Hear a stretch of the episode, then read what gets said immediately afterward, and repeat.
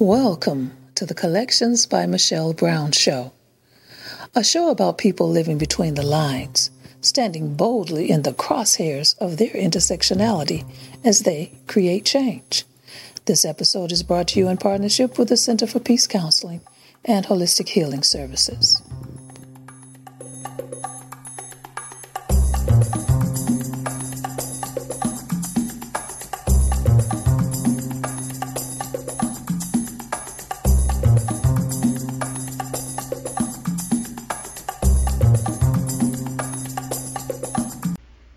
Welcome to Collections by Michelle Brown. I'm your host, Michelle Brown. Each week, we'll be talking with people living between the lines, standing boldly in the crosshairs of their intersectionality, and creating change. Today, I'm at the Jim Toy Community Center in Ann Arbor, Michigan, with the center's board president, Travis Radina, and Michigan's LGBTQ pioneering activist Jim Toy. The name Jim Toy is synonymous with the queer movement in the state of Michigan. Jim was born in New York City in 1930 and earned his BA at Denison University in 1951. He holds a master's degree in clinical social work from the University of Michigan. The first publicly out man in Michigan, Jim was a founding member of the Ann Arbor Gay Liberation Front. In 1971, he established the first campus center in history devoted to the support of sexual minority group members. The Human Sexuality Office at the University of Michigan in Ann Arbor was later renamed the Spectrum Center.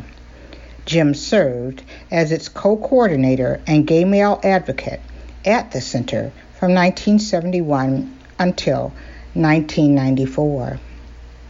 His status as a TBLG icon is based on over 40 years of tireless efforts to create safety and equality for people of all sexual and gender preferences through his speaking, teaching, writing, administrating, organizing, and protesting the Washtenaw Rainbow Action Project, an Ann Arbor resource center that existed to provide information, education, social events, and advocacy by and for the queer and ally community in the Washtenaw County area, was renamed the Jim Toy Community Center in 2010 to honor this gay activist legend.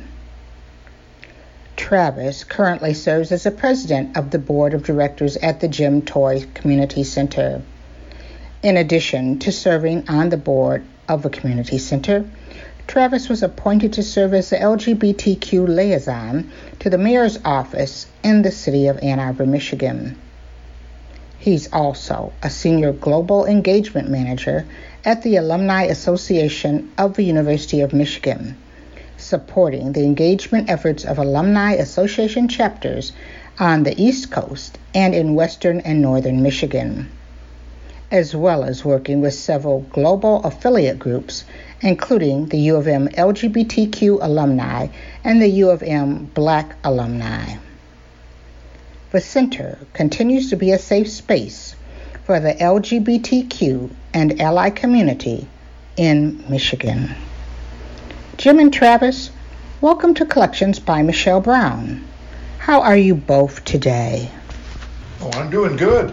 I hope you guys are. yeah, yeah. Summer's finally here, maybe in Michigan today. Yeah. I, I am doing great. I'm on vacation next week, and so uh-huh. um, I am excited for some time off. But yeah. Uh-huh. Yeah.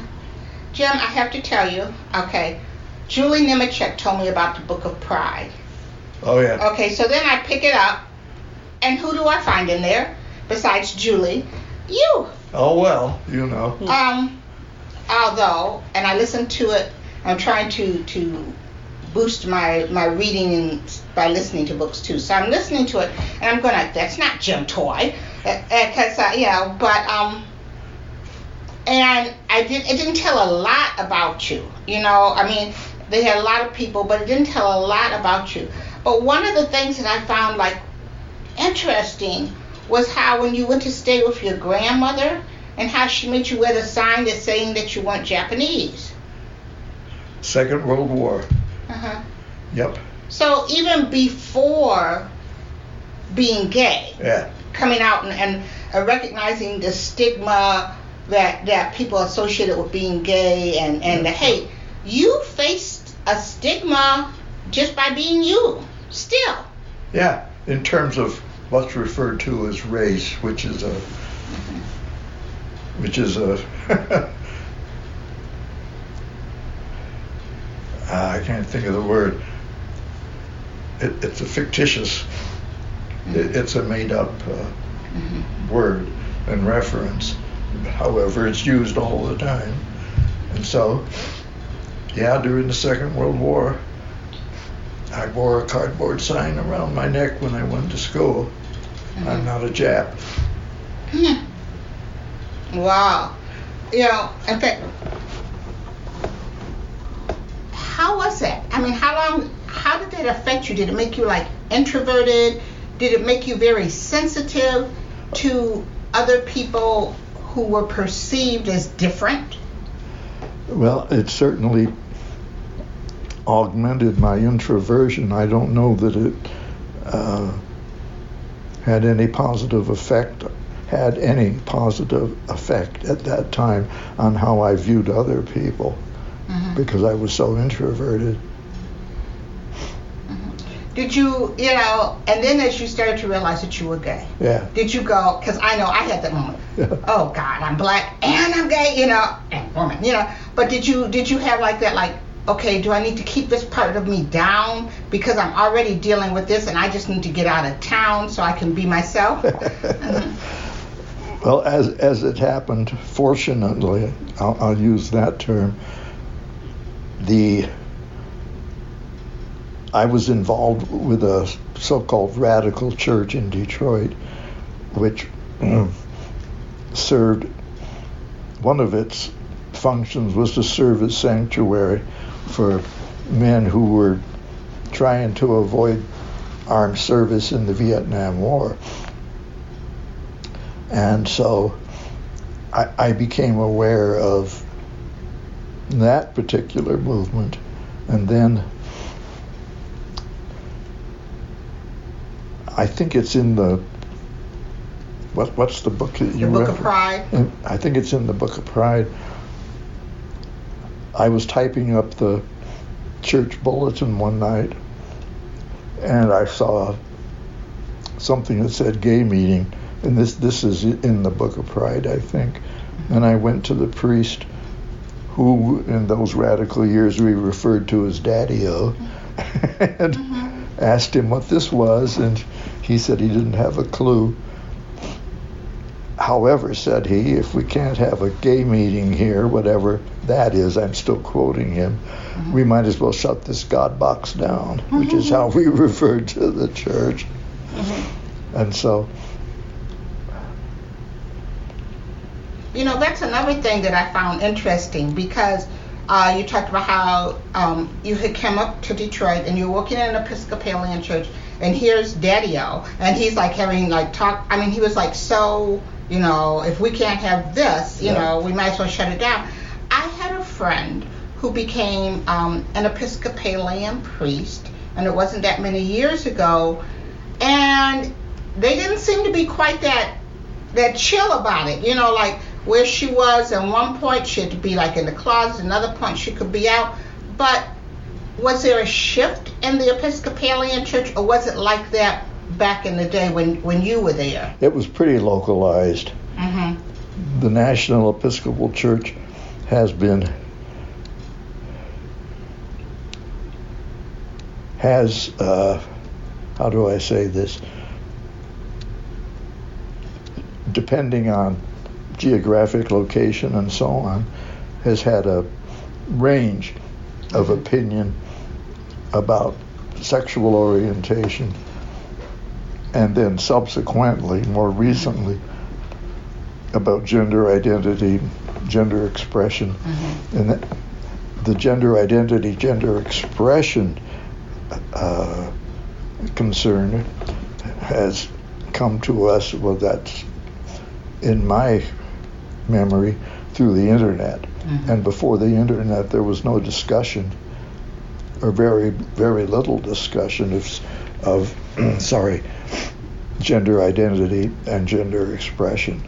So that part is new, relatively new. And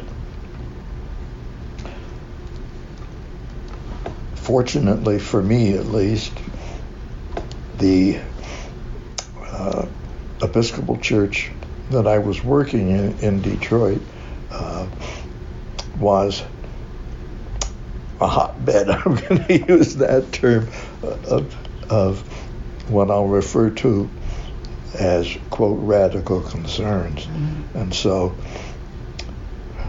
when 1970, I think it would have been. Yeah, because in 1969 I saw this reference to a to a gay meeting and then talked with the priest. So in 1970, there was an announcement of a meeting in Detroit, a quote gay meeting, as I recall. I think that's how it got referred to. So I said to my good friend John, should we go to this? Uh, because we weren't out. And so we went back and forth for a month. Yeah, we'll go. No, we won't go. And finally, the night before the meeting, we got together. Well, this is in, I think, the the book. Uh, are we going to go or are we not going to go? And we, we looked at each other and said, Woo, if we go, that means we're gay. Well, because we weren't out to ourselves, mm-hmm. really, let alone anybody else. So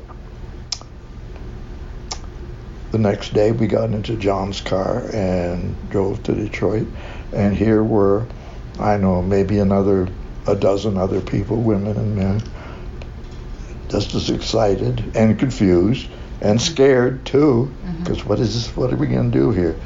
Uh, so we talked for hours and decided to form what we what we called the Detroit Gay Liberation Movement, as I recall.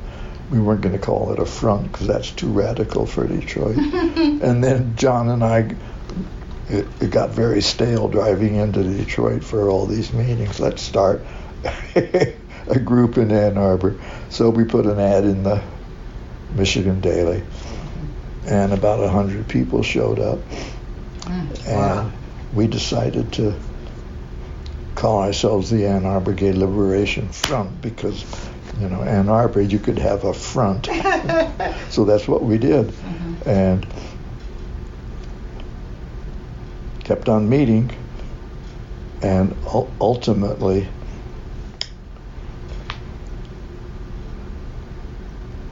the uh, what is now the Spectrum Center t- took its mm-hmm. beginnings from from that effort.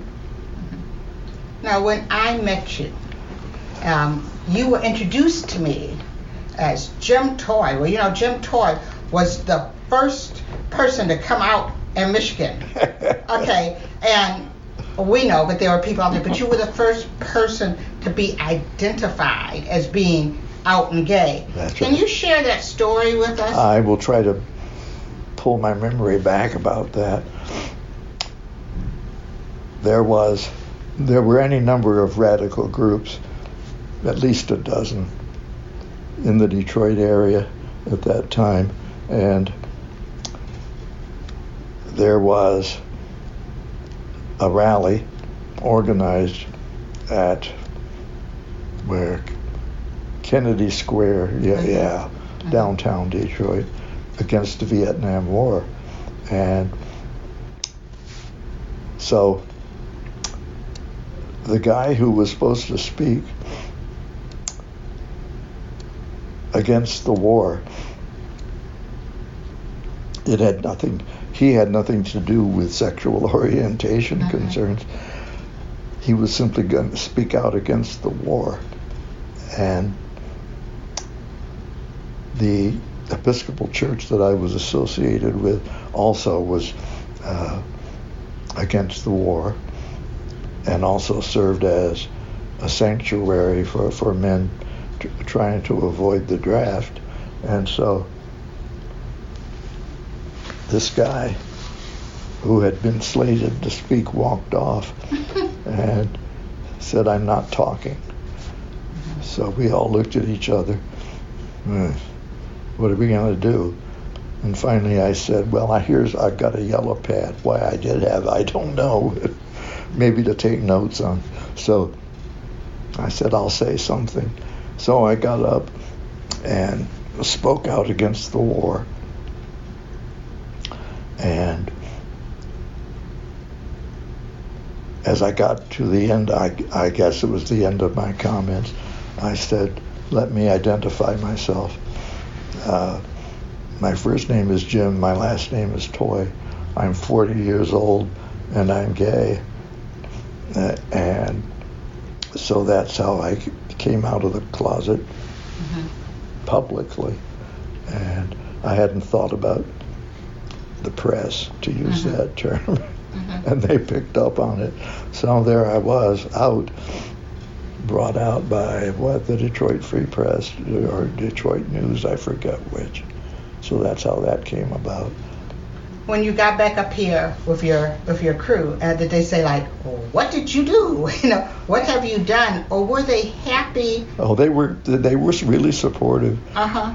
Hey, thank you for taking that risk or whatever. Mm-hmm. So, we were a pretty tight knit group.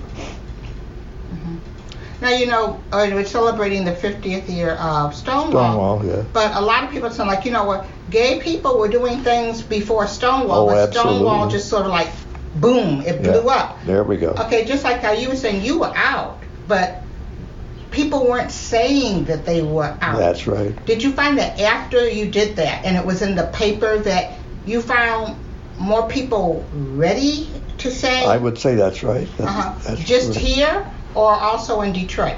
Both. Mm. Both. And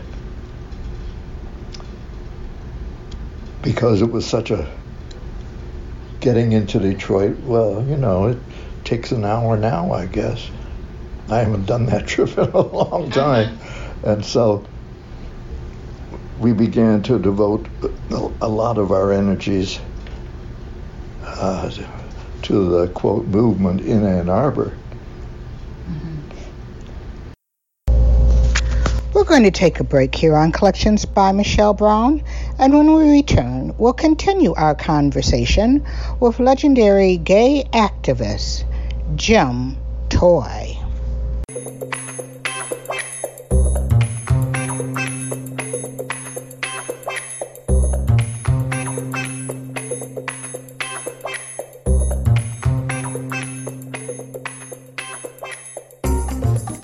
This episode of Collections by Michelle Brown is brought to you in partnership with the Center for Peace Counseling and Holistic Healing Services, bringing balance to your mind, body, and spirit. For more information or to schedule an appointment, visit the center at www.thecenterforpeacellc.com.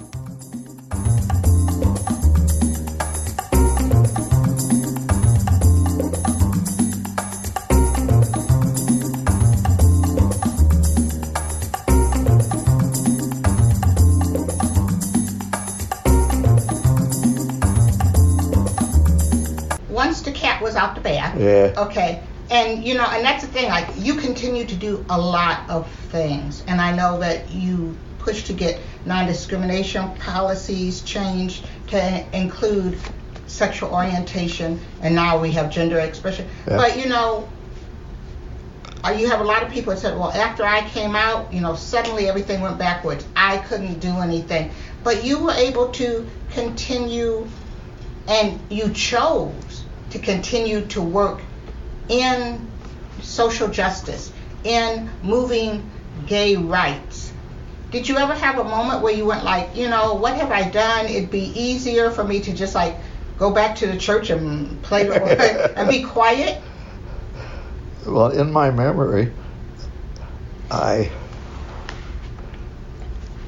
felt that, hey, this is what I'm going to do, and I did it. I'm stubborn. That's my turn. Mm-hmm. so, with all the support uh, from the people here in Ann Arbor, mm-hmm. I was encouraged, of course, uh, by that support, and so I just kept on, mm-hmm. kept on keeping on. Well, I know that when we, because we also met around the Peninsula Group, and that was one of the things that many of us, when we're sitting back and we're going like, oh, can we do this? Can we do this? You've been doing it a lot longer than all of us, and it was like, well, if Jim can keep doing it, you know, why can't we do this? Travis, how did you meet Jim? Um, I met Jim a little over five years ago now. Was it? Yeah. Um, yeah. I was aware of the center and mm-hmm. um, of Jim when I was a student at Michigan, mm-hmm. but I was never actively involved. Um, and so when I moved back to Ann Arbor, um, I had a few friends who were on the the center board, um, mm-hmm. and they kind of brought me in. And this was one of the first things that I got involved in when I when I moved back here, and I met Jim through that, and um, this became a place that I just wanted to spend a lot of time, and I wanted to learn from Jim and um, work with him, and and yeah, so that's it, I met him through the center. Yeah. Mm-hmm. Had you did you do a read up like okay this Jim who is this Jim Toy guy? Let me read up about him. um, I don't think I did that. Um, I I've learned a lot about him and his story just through talking to him, um, which mm-hmm. I think is even better. As I mean, you know, from just this here already, I could listen to him for hours mm-hmm. talk about um, his experience. Obviously, I have also read things, but no, prior to coming here for the first time or something, I didn't I didn't study um, or anything like that. But um, I was I was aware not in of everything that he had accomplished, but I was mm-hmm. aware of um, several of the things that he had done. I knew that mm-hmm. that he had founded Spectrum Center, for mm-hmm. example, and things like that. So.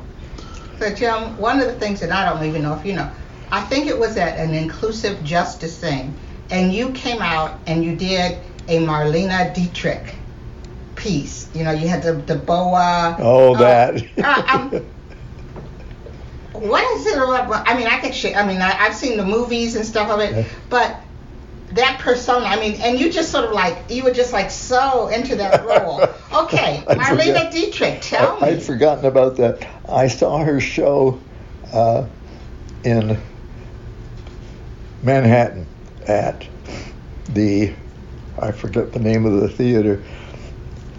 I was uh, there with a friend and we saw this announcement. Uh, Marlene Dietrich did a say show, I don't remember what, and somehow we got in two comps, and so we said to each other, "Should we go?" and should we waste our time going to see this old frump? I remember we, uh-huh. that's how we referred to her. So we go. And I was just coming out of a disastrous love affair and gay love affair. And out she comes, you know, onto the uh-huh. stage in her pink spangled gown. And it, she had it so arranged that her white swans down train curled up behind her and she started to sing. Well, I just lost it. Mm-hmm. Yeah. And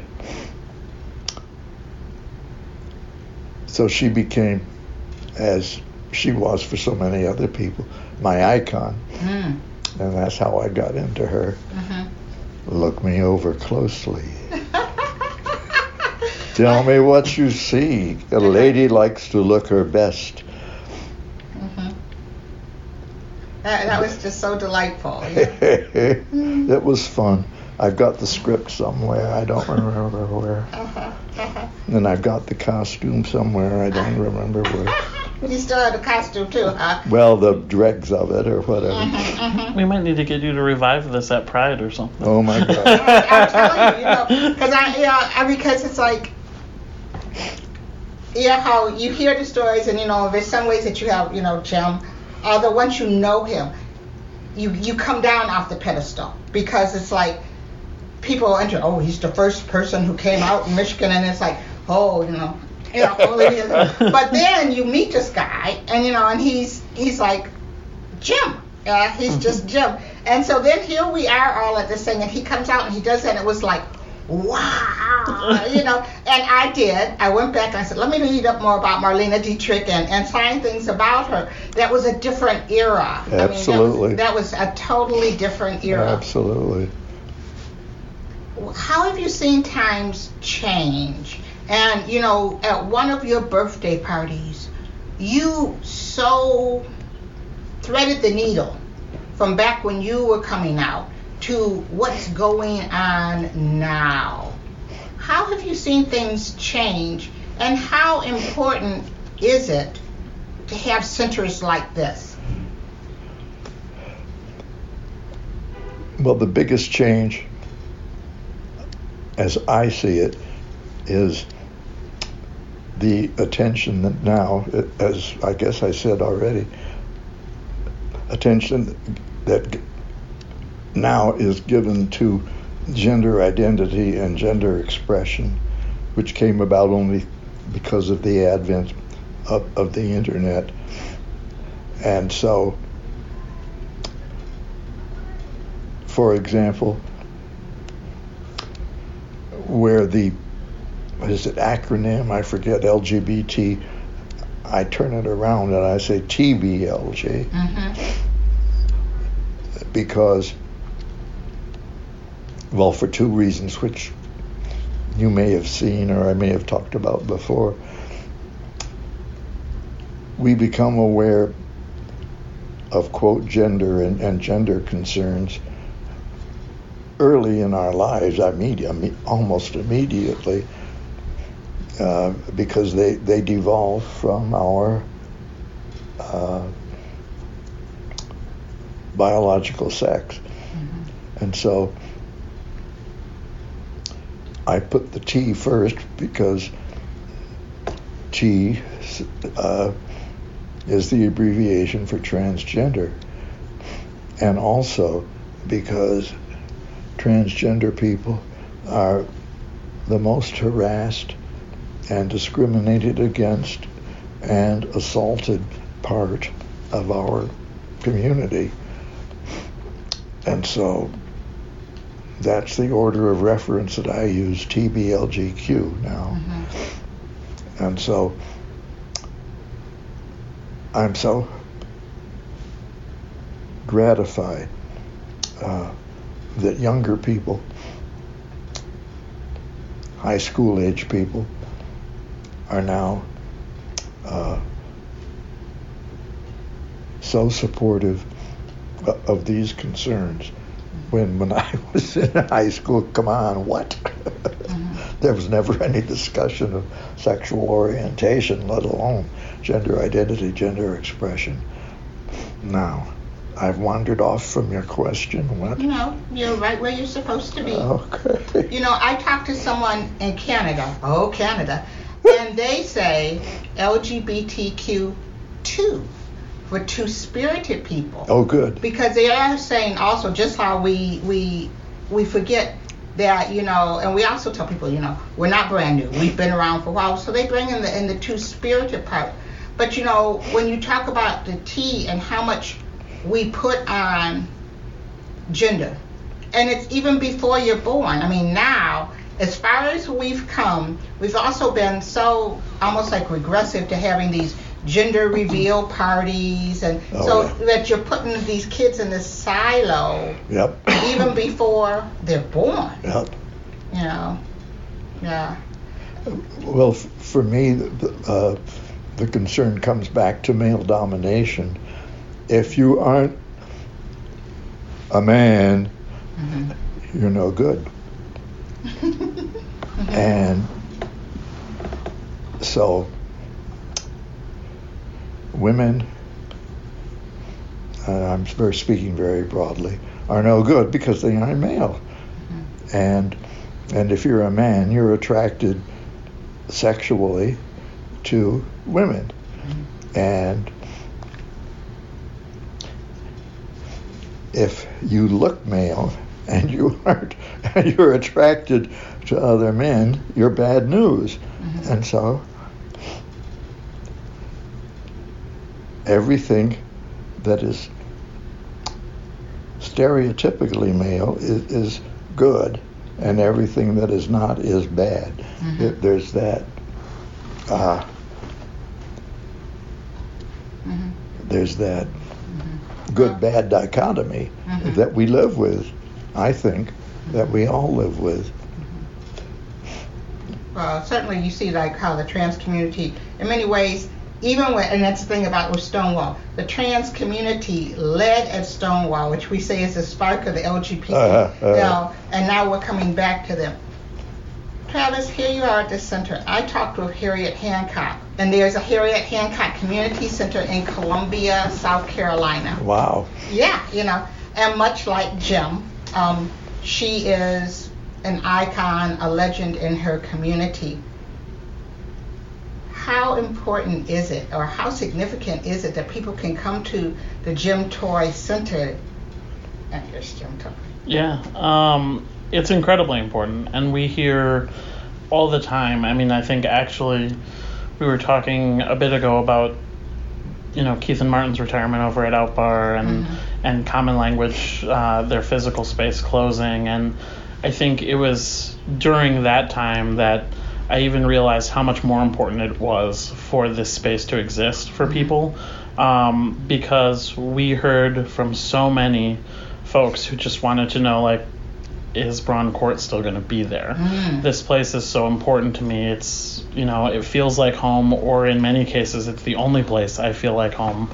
Um, and so being able to have spaces like this that were built by people like Jim um, are so important to the community now, even in a place like Ann Arbor where often, you know, we feel welcome and accepted almost anywhere. Mm-hmm. Um, and so, yeah, I think it's incredibly important to have these spaces and and to have a place where the community can gather and incredible moments of happiness and celebration, like we did uh, a few years ago with the passage of marriage or the the marriage equality yeah, ruling, yeah. Mm-hmm. but also in times of of real sadness and reflection, you know, after Pulse. Mm. Um, and so just knowing that people, this is where people come in those mm. moments because they just want to be with family. Um, and I think I think it's incredibly important for people. Do you feel that, and you know, I've talked to people who, like I talked to Walter Naegle, who was Bayard Rustin's partner, and I've talked to other the people at the at the Harriet Hancock do you feel a responsibility to keep not only the legacy of Jim Toy, but the legacy of what our community has gone through before to get to this place? Do you feel a responsibility to not only continue that that legacy and that history, but to build upon it? Mm-hmm. Yeah, I think um, yes, of course, um, and I think a big part of that, obviously, we're always you know looking for what's next um, and we have we have a tendency to um, I think appropriately we are the civil rights movement for LGBTQ people has been moving quickly for the last um, few years and we've seen a lot of of significant um, improvements in the lives uh, of folks but I think the further we get, and I think we see this in other movements as well, particularly with women's reproductive rights or others, mm-hmm. that the the better things get, the more people are the more people are willing to kind of forget about or look past what happened to get there. Um, and if we don't, you know, keep that legacy alive, keep um, informing and educating younger LGBTQ folks about the struggles that um, people like Jim and the incredible folks at Stonewall went through um, to get us here, then I think it's too easy to take things for granted um, mm-hmm. or to assume that it might be easier than it's going to be. Um, and I think I think back just I mean in my um, lifetime, and and I don't have nearly the history that Jim has um, in terms of, uh, you know, I, I'm relatively lucky in that. Um, while I grew up in a relatively small conservative town and things still weren't as open and accepting when I was growing up, um, now, as um, uh, particularly as a white cisgender man, but who also happens to be gay, um, you know, things are so much easier for me than they were um, when Jim was growing up.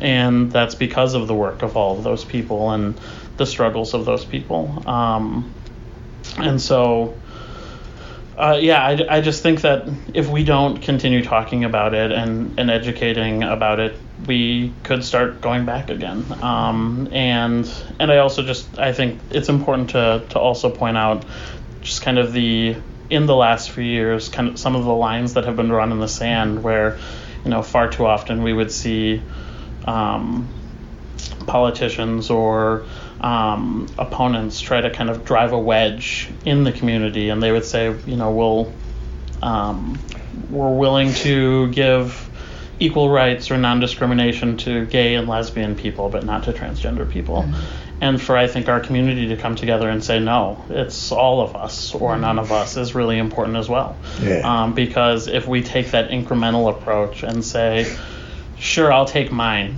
um, and leave other people behind, it could take another 50 years. Mm-hmm. Um, and and so I think that's also important is for for folks to continue to realize that you know at Stonewall that was a lot of really marginalized people who rose up and started a lot of this for us, yeah. um, and that it would not be okay for us to, to leave them behind.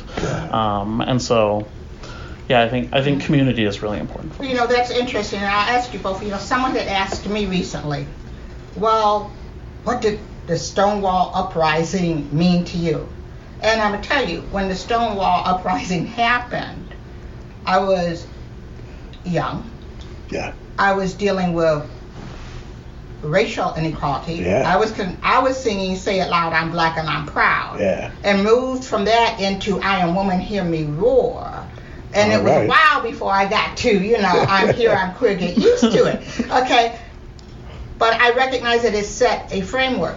Okay. So for each of you, Jim, you were alive. You were, in fact, you were you were grown. You were grown folk. You were grown folk when Stonewall happened. What does that Stonewall uprising mean to you? And for you, Travis, you're looking at it from a, I guess, a historical point of view. What does it mean to you? So, Jim, what did, when you heard what had happened at Stonewall, what did that mean to you?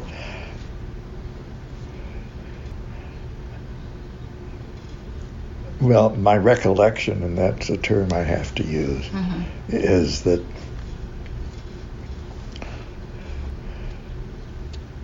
Stonewall, what, what year would that have been? 69.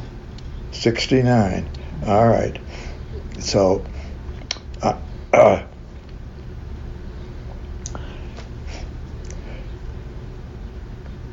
it was, well, that's what that is. What does that have to do with me? Mm-hmm. And it was difficult, as I recall, for me to project myself into that particular concern. Mm-hmm.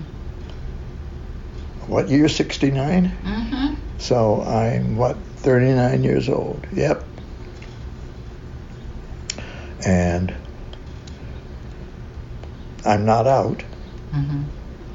to myself or anybody else. So, well, those people certainly took a risk, and I'm glad they did. But what does it mean for me? What does it mean for us here? And so it it raised, I'm going to say, more questions uh, than it did provide answers. But I'm glad it raised questions because our tight knit community here in Ann Arbor and in Detroit uh, it gave us a lot of concerns to talk about and organize around. And I was fortunate because I was working for the University of Michigan, and so I had th- those resources at my back, so to speak. And when we organized the what became what now is the Spectrum Center. It, it was the first of its kind, insofar as I know, anywhere in the world, let alone in the United States, the first center to, uh, in an institution of higher learning, to use that jargon, to uh, address concerns at that time of sexual orientation. And so Cindy, Cynthia Gair, and I uh, got appointed by the university to open what now is the Spectrum Center. And Cindy, to use that abbreviation, being far younger than I, discovered that, she had other concerns to attend to, and so she moved on. And I worked then with a succession. We called ourselves advocates. The gay advocate and the lesbian advocate. We were. I worked with a total of ten women, uh, one after the other, who served as lesbian advocates, and the university uh, took an enormous risk in opening our office and they gave us quarter time appointments, I mean, in terms of salary, mm-hmm. because we insisted there had to be gender parity. There was an attempt, not surprisingly, I'm sorry to say, uh, to have a man be the head of this. Uh, no, it's going to be gender equality here. And so we were given quarter time in terms of salary appointments, and seven. We lived with those quarter time appointments, salaries for seven years, and then spiritual and religious leaders in Ann Arbor went to the administration and said, "You, these people, you, we know what social. Service and social justice uh, jobs are like they're working their heads off full time for quarter time salaries. You've got to raise them to half time.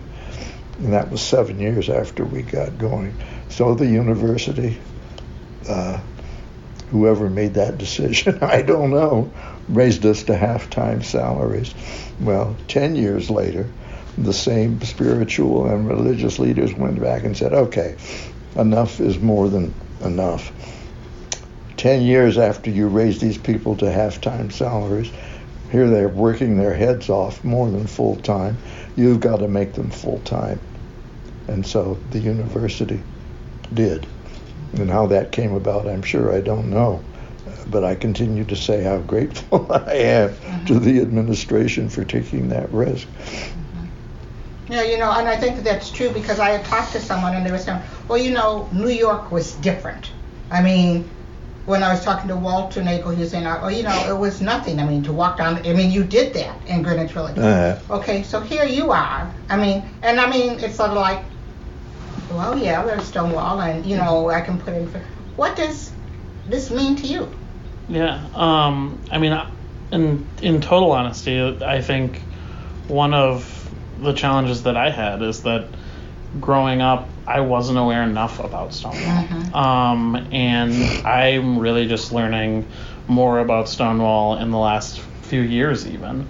Um, and, um, you know, the school that I went to, and frankly, in most schools, you don't learn a lot about LGBTQ history. Um, and so Stonewall, I don't think was something I was really even aware of until um, maybe late in high school or even college. Um, and then what I knew about it was um, relatively minimal. And so actually, I think kind of in the last few years, I, I um, I've really started learning more about it and understanding um, kind of the conflict that led to it, but also the courage and strength it took for, um, again, a lot of very marginalized people that were that were targeted there to to stand up and to um, and to kind of fight back uh, for their ability to just survive and exist. Um,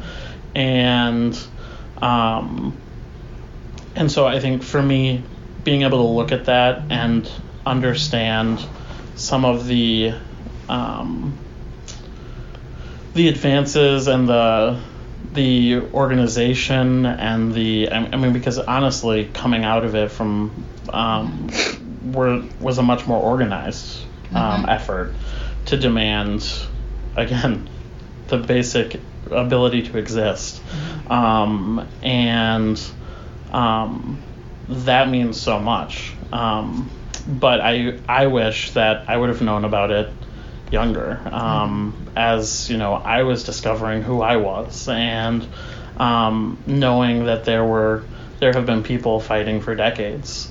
Um, and so I think that's why it's really important for us to also be pushing for things like LGBTQ history in schools and and frankly to educate people about why we celebrate Pride um, and around the anniversary of of the Stonewall riots and um, and actually we we made a an effort here in Ann Arbor when we were when we used to celebrate Outfest here in Ann Arbor uh, around National Coming Out Month, and when we transitioned to Pride, um, we wanted to have it in June, um, but we actually chose to do ours that first weekend in August, and it was an intentional decision because there are so many established prides here in Michigan, and we wanted to make sure that we were supporting one another and able to attend all of them rather than, you know, creating competition. Um, because we do think it's important for kind of each of these communities to be able to have their their recognition and their celebration of pride. Um, um, and this year, it's exciting to see so many of them tying that back to its original purpose. We'll continue with our conversation at the Jim Toy Center in just a moment. If you're just joining, this is Collections by Michelle Brown. Our guests are Jim Toy and Travis Radina. We'll be right back.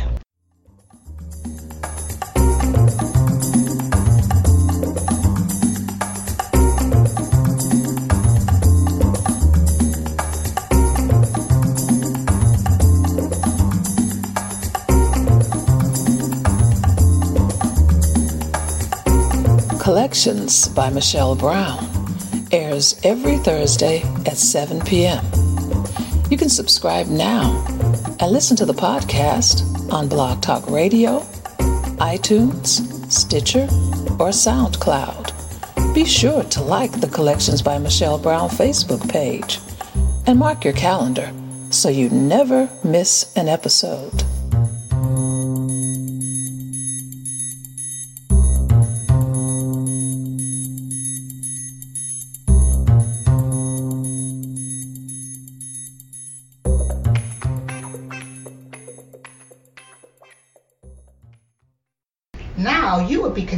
Part of the, the person of color umbrella, okay? Yeah, yeah. Right. yeah. And there's a contradiction. Okay, Stonewall was started by people of color, trans women. Okay. That's right. Yeah, and did. then, but for many years, the gay movement was seen as white gay men. Absolutely. Okay.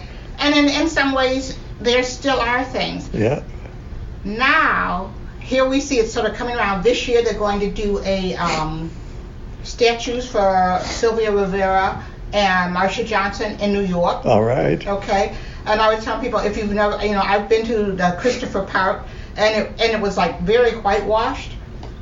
Now you're coming around and you know, and now you're an elder, quote unquote elder, and you're you're we have an APIA community that's coming out Yeah, within yeah, the yeah. LGBT community. Yeah, yeah. We're starting to see that the rainbow in our community also includes people of different ethnicities, different Absolutely. races. Absolutely.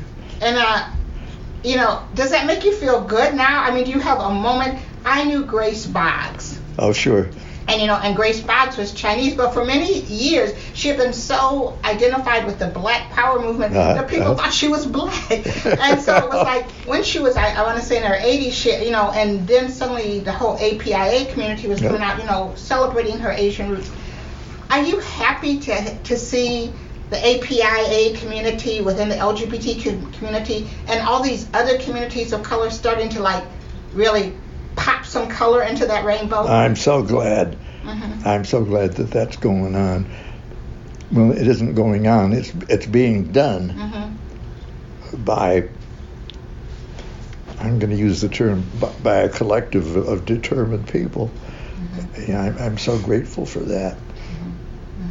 I have to tell you one of the good things about this community, um, this center. A couple years ago, I did the Women's March, and, and a couple of times when I, I brought in, you know, LGBT about everything, and afterwards we came up here to to have lunch at the health bar, and there was a young African American who was on his way here who told me two things. First of all, it was great to see a person of color involved in the Women's March, but also a person of color who was LGBTQ and brought those in there, and how often he felt lost in their in that greater community. But this was his place. Yeah. This was his place. He came here afterwards to like sort of like get that. Okay, these are my peeps, and to come here. Yeah. How important is it to to you? I mean, you're mm-hmm. the big kahuna here, Travis, to to make sure that communities of color, and particularly our trans community, know that this is their this is their home. You know that it's not just like we aren't put the tea up there just because. That this is your home. Yeah, um, it's incredibly important, and and it's great to hear that story. Um, but I'll say that I actually don't think that we're doing enough. Um, And so I am very aware of the fact that, um, you know, you call me the big Kahuna here, and and, and I. I laugh about it a little bit because I'm I'm just a board member here. You know, this is a team effort. Our entire board, we're all volunteers. We don't have staff, um, and everybody kind of pulls their weight, and that's how this center continues. Um, but um, I'm also very aware that you know the most visible face, other than Jim, of course, is often me, um, and that I am still uh, you know a white man, um, and and that um, we need to make sure that we are reflective of our community. Um, and so I I actually have had a couple of meetings already this week with folks because I'm constantly reaching out, um, trying to recruit a diverse board of people so that we have um, our entire community represented at the table when we're making decisions about what kind of programming or what kind of community needs we need to address. Um, and also to make sure, you know, we we're not as a nonprofit, we're not partisan or political, but we can do issue advocacy, and um, I think that that's something that our board, everyone on our board, takes very seriously. We do a lot of advocacy, um, and making sure that we're advocating for things that um, that are important to the entire community, and not just to um, you know those of us who are most visible or who often have a seat at the table. Um, and so um, we we do try to be as inclusive as possible and make sure that um, that everyone is represented at things like Pride and things like that, um, and on our board. Um, but yeah, it's it's incredibly important to us. It's a responsibility we take really seriously, and um, we have been lucky here at the center that I think we have often had a really diverse um, group of strong voices coming together Um, but we also have to make sure we don't lose sight of that and that we can always be doing more to um, to lift up other voices. So what exactly happens here besides I mean I love the great books, you know. I we've already talked about how you know books. I mean it's a comfortable space, it's a very welcoming space. What happens here at the Jim Toy Community Center? Yeah. Um, it really depends on the time of year. Um, as I mentioned, we don't have staff, um, and so that sometimes makes it challenging for us. Um, I, I, think probably in the physical space, the most important thing that we do is provide a safe and welcoming place for a lot of groups to meet. Yeah. Um, and so we have a lot of partner organizations that really actually feel ownership and home here. Um, actually, I think if we were to go upstairs, you'd see they all kind of have little sections of things that they store mm-hmm. here. Um, they all help us take care of it. Um, we often get l- notes left behind that you know they're changing lights or do, doing things like that, that because I, I, think everybody really feels like this is their place, um, and that's that's that comfort that you speak about. And so that's a really important part of the physical space. Um, we wish that we were open more often for mm-hmm. people to just drop by. Um, obviously, that comes with having someone here, and so we've been lucky a few times um, to have either a part time staff person um, or actually, we were really successful with um, a couple of students that were doing some, some research work, but their professors wanted them to work out of a community center.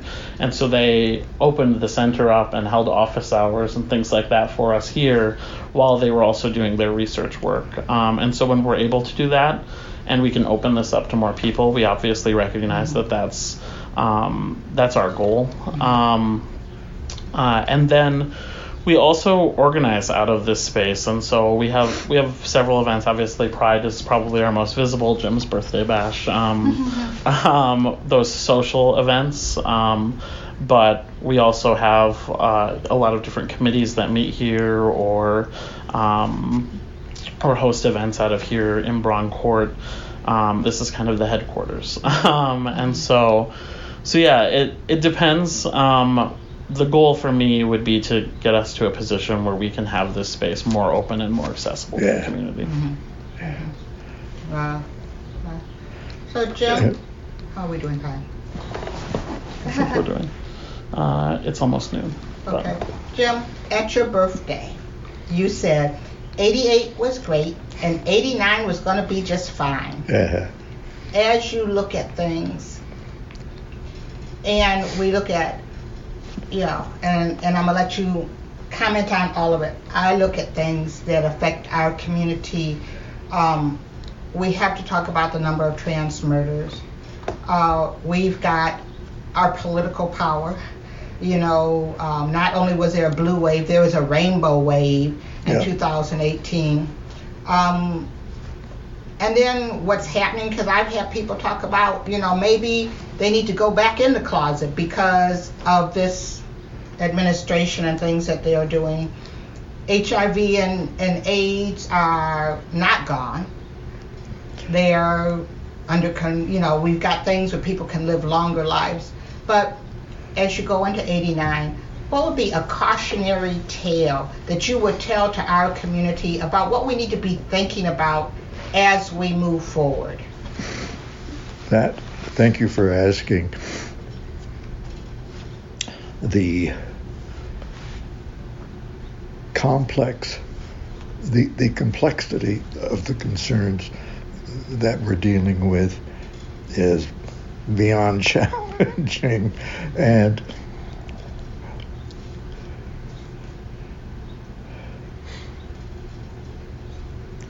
the concern about gender and the concern about color and ethnicity, which gets falsely encapsulated into that word race. Um, we have to address and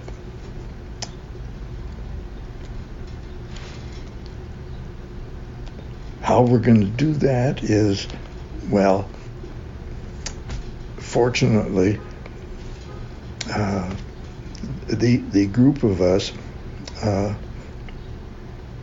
is aware of that concern, and we're doing all we can at this local level to, to address it. The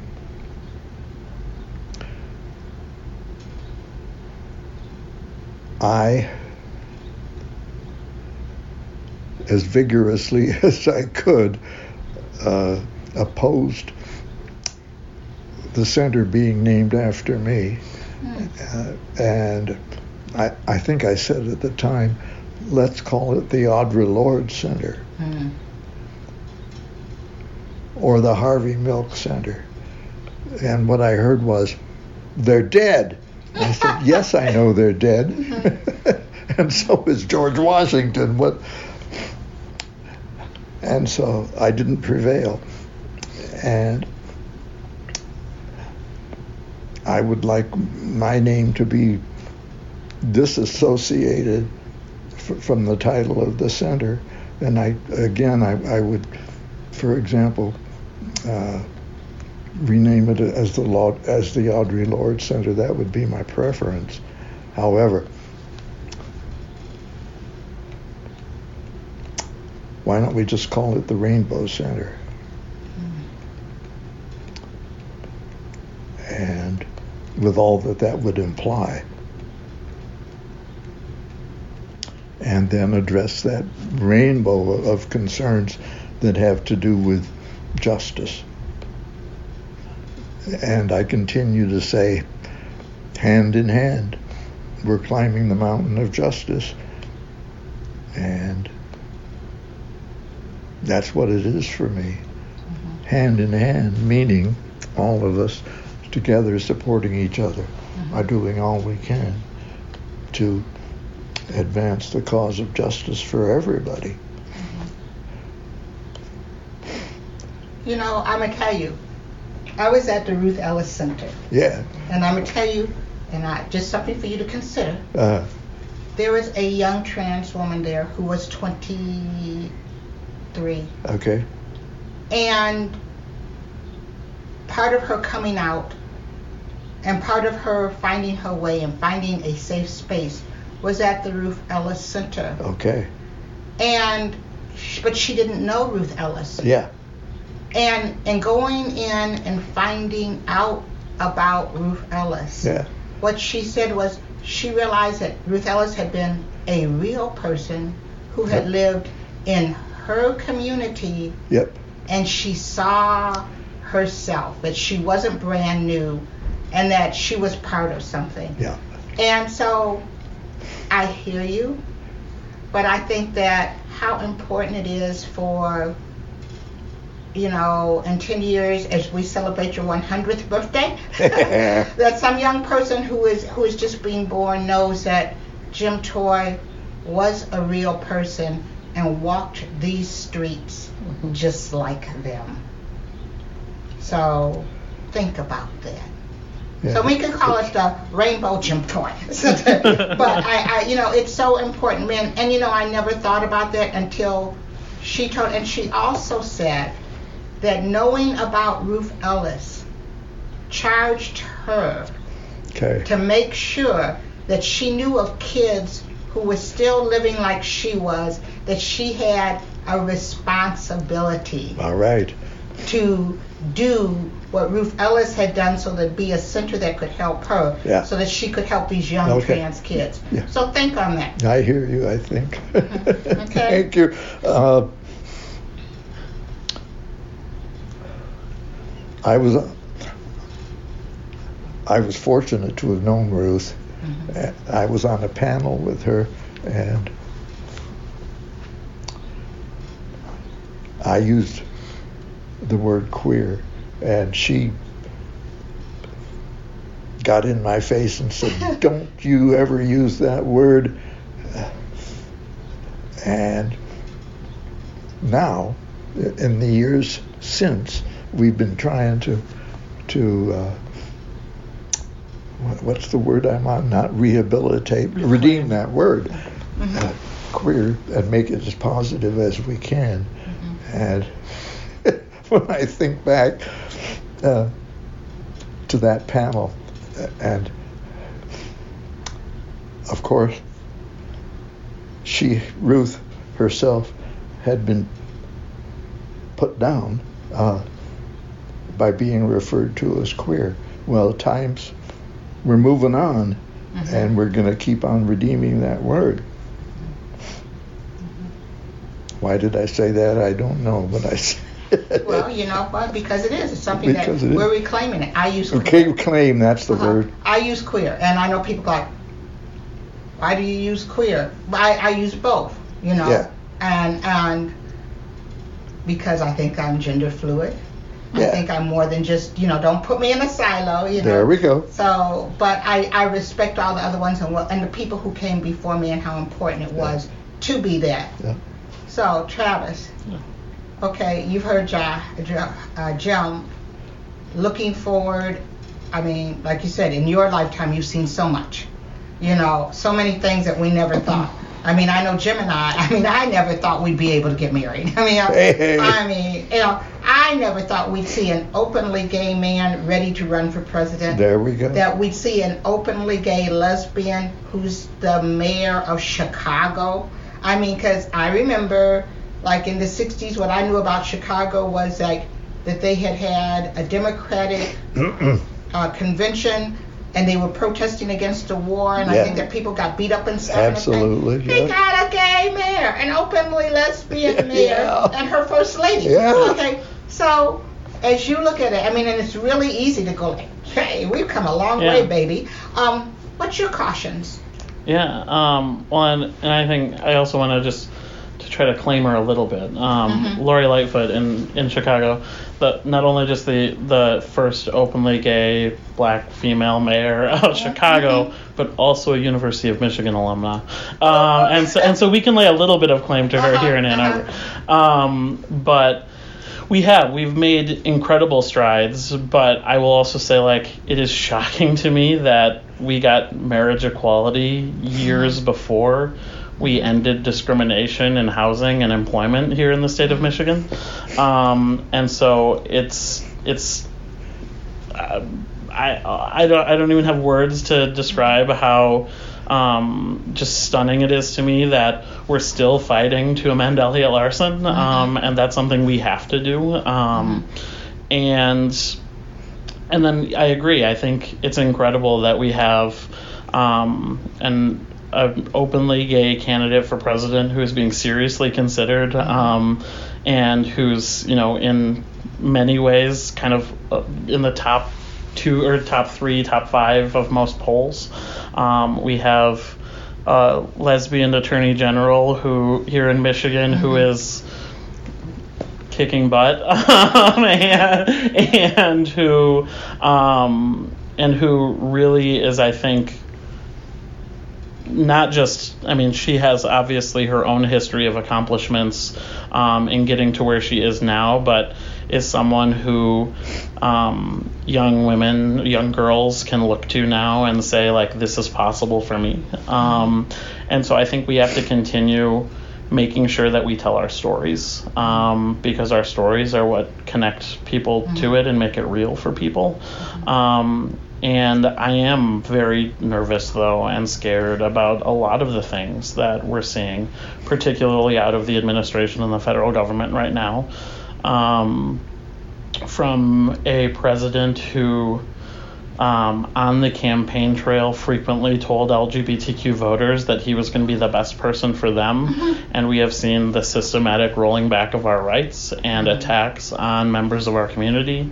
Um, the really just disgusting um, way that he's using trans service members as political pawns to, mm-hmm. to score points with his base. Um, these are men and women who have signed up to give their lives for their country if needed, and who their gov- or who are watching their government say you don't deserve to be here. Mm-hmm. Um, and so we have to take very seriously the fact that as we become more visible and as we tell our stories and as we continue to advance in our rights, there are going to be those who are even louder and more emboldened in their opposition to us and their um, willingness to, as they clasp on to those um, those final ways of oppressing members of the LGBTQ community that they're going to get more desperate. Um, and so we have to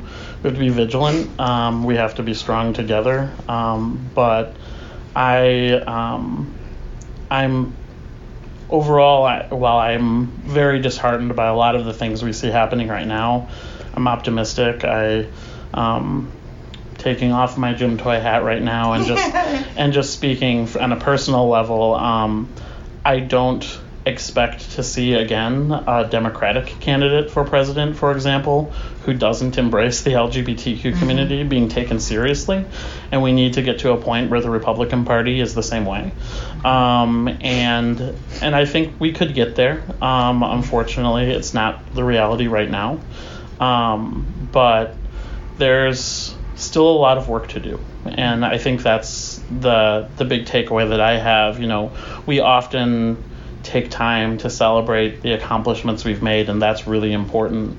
But I think at each and every one of those celebrations, we need to remind people that this is still just early days. We've mm-hmm. got a lot ahead of us, and um, Jim often says it. You know, we're climbing the mountain of justice hand in hand together, and and I think you know we've got to stick together through it. Mm-hmm. You know, and and Jim, and I guess, and looking at you and looking at your life, not only have you been an LGBT activist, you've also been a social justice activist, and I guess, how important is it to you that as we climb that hand in hand, that we take on we other issues like immigration, yeah. reproductive rights. How important is it that we also say to people that these are our issues as mm-hmm. well? We have to say it loud and clear. These are our issues, and together we will address them. Mm-hmm. Because if we don't, we are supporting inequality, and we, we and if we don't, we're supporting the lack of justice for everybody. And so we're turning it around and doing all we can together to create and maintain justice for everybody. And what's that slogan? Eternal vigilance is the price of liberty. And we just have to keep our eyes and ears open every minute to injustice anywhere. Mm-hmm. So with that, I want to thank you both for taking time to talk with me today. Oh, thank you, Michelle. Oh, I mean, you know, it is, it is, it is really good. You know, this place. I want to thank today's guests the board president of the Jim Toy Community Center in Ann Arbor, and Michigan's LGBTQ pioneering activist, Jim Toy. The name Jim Toy is synonymous with the queer movement in the state of Michigan.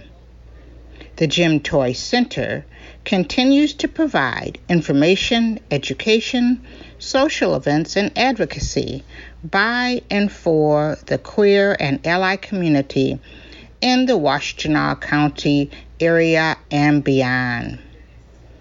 Be sure and follow Collections by Michelle Brown Blog Radio on Facebook, Twitter, and Instagram. And let us know if you have a suggestion for a guest or topic for a future show. You can listen to this or past episodes of the show on SoundCloud, iTunes, Stitcher, or Blog Talk Radio. Join us next week when I'll introduce you to another amazing individual living between the lines, standing boldly in the crosshairs of their intersectionality and creating change. Right here on Collections by Michelle Brown. Thank you for listening.